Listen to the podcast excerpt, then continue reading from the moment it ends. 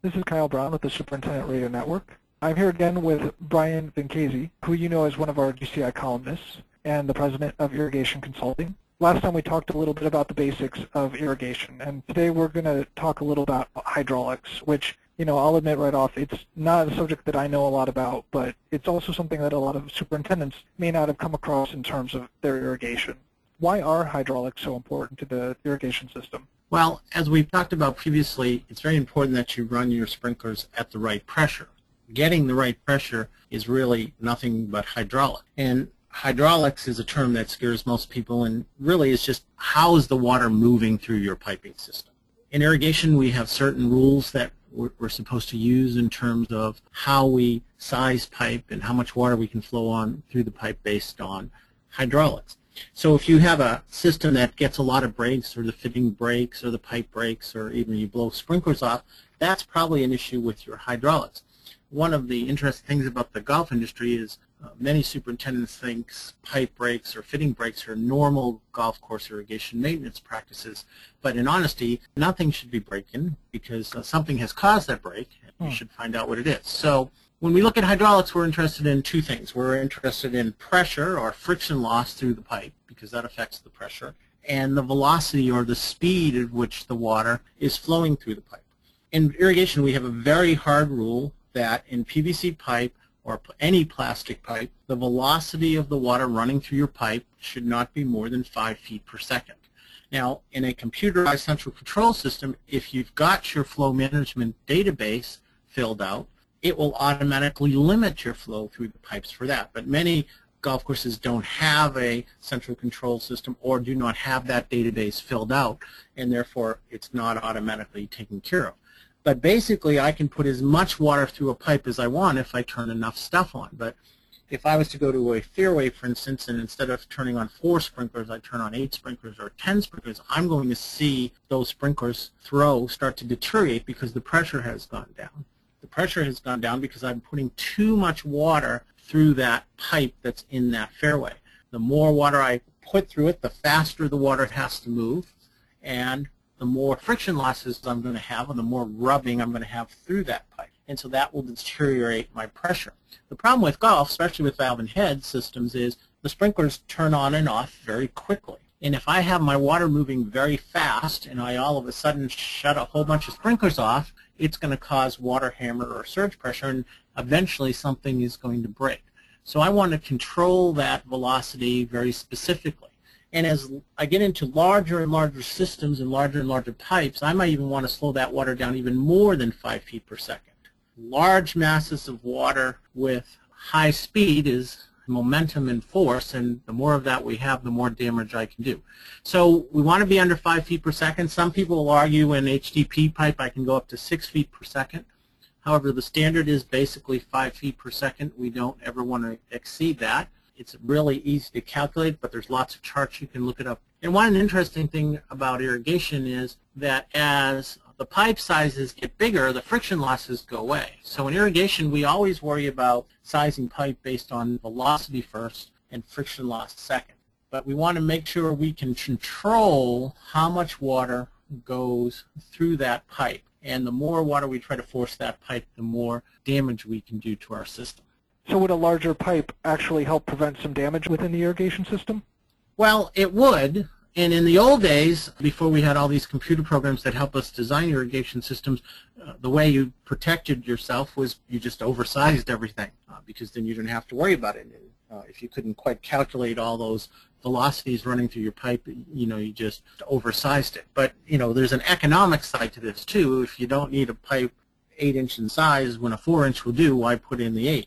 So it's really a matter of understanding what size pipe will contain the velocity and still allow you to water the way you want. To be economical hydraulically, you need to spread your water out throughout the golf course. Instead of running 10 sprinklers at a time on one hole, you should be running one sprinkler at a time on 10 holes. And most central control systems are sort of set up to do that, uh, especially if you fill out your, your pipe database to, to limit the velocities.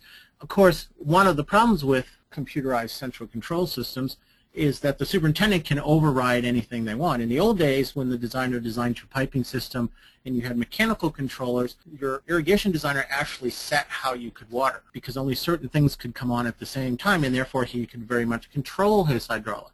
With a computerized control system, you can turn it on anything you want, anywhere you want, anytime you want, and therefore you can override the hydraulics pretty easily, which is one reason why they have this flow management database in there.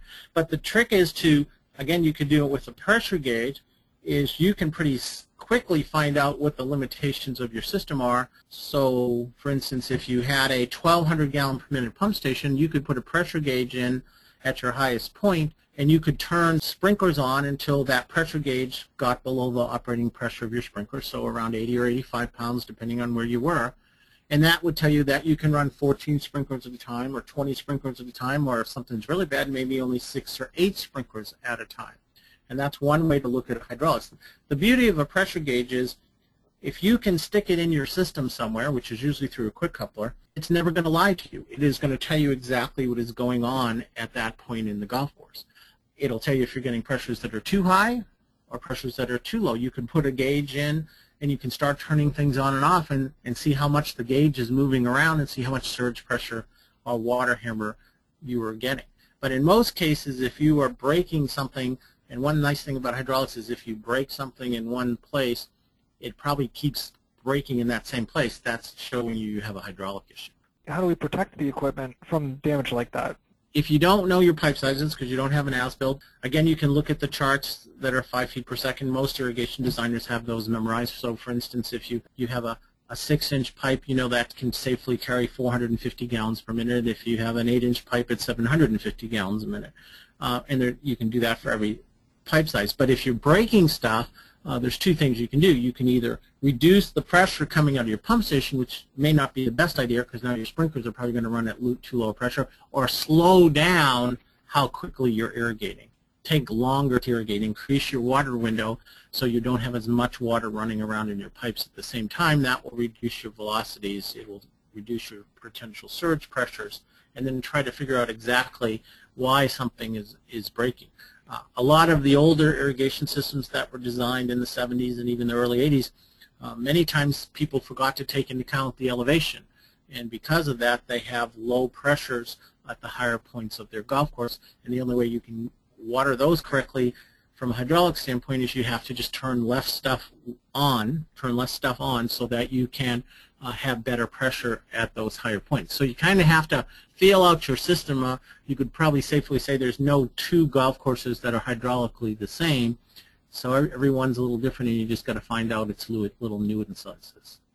It sounds like there's an efficiency argument to be had here as well for hydraulics, that managing your hydraulics correctly actually would make it easier to run an efficient system.